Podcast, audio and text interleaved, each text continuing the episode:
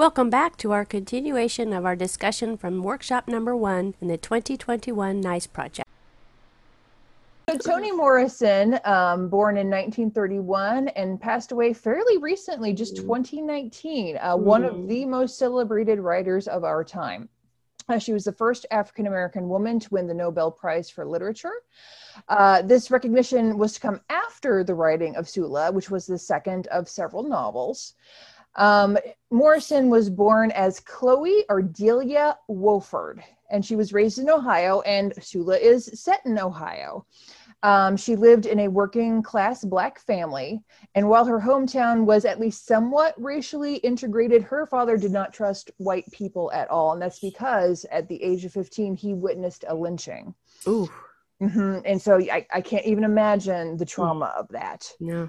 Um, Morrison converted to Catholicism at a young age. She studied literature at Howard and Cornell. She married a Jamaican architect for six years, and together they had two children before they divorced. And then, as a single mother, she's working at Random House in New York City. Uh, she became the first Black woman senior editor in the fiction department. And she did a powerful lot there to try to bring Black writers into the mainstream. So she's not just effective as a writer, that's important. She is also extremely important as an editor and bringing Black voices to the mainstream. And I, Mhm. I, that's really important to note. hmm Um, her first book was The Bluest Eye. It was published when she was 39. Um, and again, it is notable that she wrote this book while raising two young sons on her own. Hmm. And we see in this book, Sula, that we have a lot of single mothers in this book. hmm Um, other books that she has written that you may have heard of include Song of Solomon, Tar Baby, and Beloved. And her books from the beginning, they won acclaim, they won recognition. She's won uh, the Presidential Medal of Freedom, National Humanities Medal, uh, Nobel Prizes, we mentioned, Pulitzer Prize for Fiction. Uh, she's also been a professor at various points in her life from early adulthood to retirement, including Texas Southern, Howard, and Princeton. And she won acclaim as a presenter and lecturer. And and she appeared on Oprah three times. Wow. Yeah, and this was at the start of Oprah's book club, so one Mhm. could say that they they definitely helped each other there. yeah. Oh, yeah. Definitely. Yeah. So, and key with this biography, I think, is understanding throughout her career, she is centering Black narratives told through a Black lens.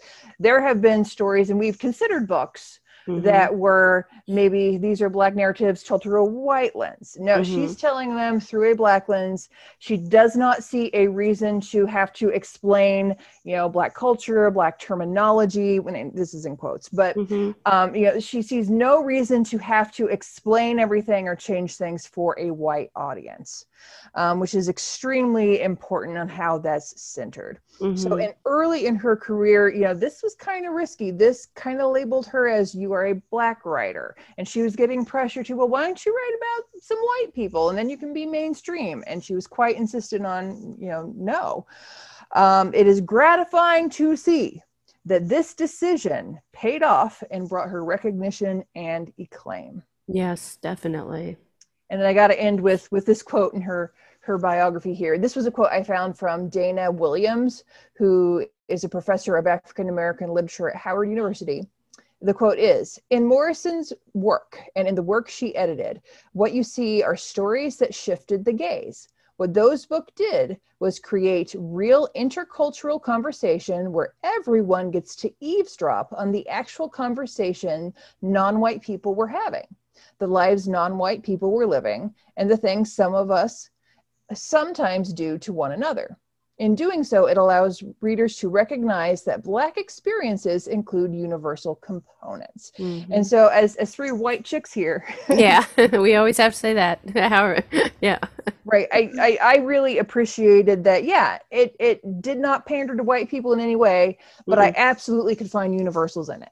Oh yeah, it was very. Uh, I mean, you know, I think that we've always tried to approach um, some of the books that we've always chosen in the past and everything with that viewpoint that eh, you know they're first of all they're classics for a reason. Second of all, we love them for a reason, and third, despite our own limitations of our lives, our skin color, whatever. uh, you know, and we're primarily Midwestern white women, you know, of a certain age. I'm of a certain age at least. and and you know, yet we, you know, the the universal themes and characters and situations and um, everything in the books that we choose are the entry into the books for us. If if a book happens to have other aspects to it that our own lives might not have touched upon um, and I, I feel like we try very hard to respect and honor the writers the authors and the stories and characters that they create so that's just a little i don't know something i was just feeling in the moment Absolutely. Um, I can go on to talk about themes, or did you want to stop and do some of our questions? Um, well, uh, this is this is our intro workshop, and you're kind of uh, in charge of the time because I'll forget. just- so you you do what that. you want. You know. I, I'm striving so hard to keep it to 15 minutes, so I will I will briefly cover the themes I found: female relationships, Mhm, sexuality, mhm, moral ambiguity, death and the fascination of death, mhm, um, duality, and the black experience, which I think would be more properly put as the black experiences, mhm, because you know she's very clear on these are individual human beings who happen to be black. It's mhm, not all one, you know, monotone experience. mhm. So. Great. Um, did you see any other uh, themes that you want to call to light, either of you? Um, I was struck when I was reading it, especially in the uh, sections when they're children, when Sula and Nell are children. I think the the perspective of the children of of you know these two little girls and what goes on in their minds and how they see the world and how they react to things that happen. I I'm not sure that's a theme, but it's something that really struck me because uh, you know, despite all the changes they went through in their lives, those those little personalities stuck, you know, and and personality is formed by your experiences, right? And so I felt like their excuse me, their childhood experiences and reactions and pers- perspectives and everything were very important to um, the telling of the entire story and to the character building that happens throughout the story, if that makes sense. So I guess character building, I don't know if that's a theme. Yeah, no, I mean, definitely something we remember about the book. Yeah, yeah, definitely, yeah. Well, it's not it's not every day that we have we choose books that start with you know characters in their childhood and take them all the way through to their deaths. You know, we just that just isn't something we usually find in the books that we choose. So, um it, even even just that is a remarkable thing that uh, Toni Morrison created. It's a you know two lifetimes are in that book. You know, so Deborah, what stuck out to you as you were reading Sula, if I may put you on the Well, spot? you know, I I have read, um, and I haven't read all that I want. I'm still hungry for more um, of Toni Morrison's works. But what I found, like after an evening of reading, and and this gets and it's, this touches upon the the universal themes, uh, the universal connections that you've Mhm. already mentioned, and the character building and seeing life through the eyes of children. And then I'm also thinking about you know, like when the the grandmother was really upset with the grandson and he was mad and we know what happens what she does to him and and there would be evenings after reading that I'd forgotten it was supposed to be looked at in the you know through the eyes of of the black culture. Mhm. it's like the blackness melted away. It just wasn't there. There was more. I felt a deeper connection in the lives of the people and the stories and how they saw things without the black context Mhm. and then and then it's like well am i missing anything because you know i don't know the the black culture what am i missing as a as a white person did i did i miss the point or something or or i i was just caught in the moment of relating to these young kids and these humans and these mothers and these other roles without color. Mhm. And I found that very refreshing because then I could go back and read it and and then connect it with a, in a different color and then in a Mhm. different color and a different color and a different color.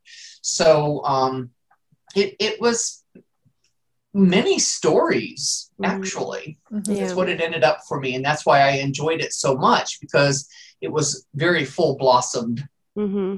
Mhm.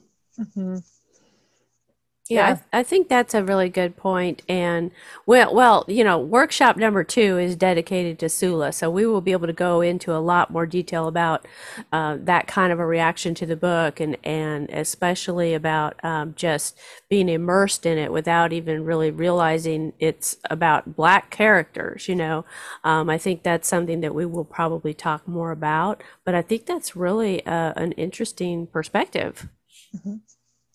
Absolutely. I have questions I could launch into, but I'm seeing it's already nearly a half hour. I know. Well, hey, we got a whole nother workshop on That's right. Sula coming up, so that's okay. We'll just move on. Oh my gosh, it's my turn now, the yellow wallpaper. The discussion from workshop number one in the 2021 NICE project continues in our next At the Roundtable episode.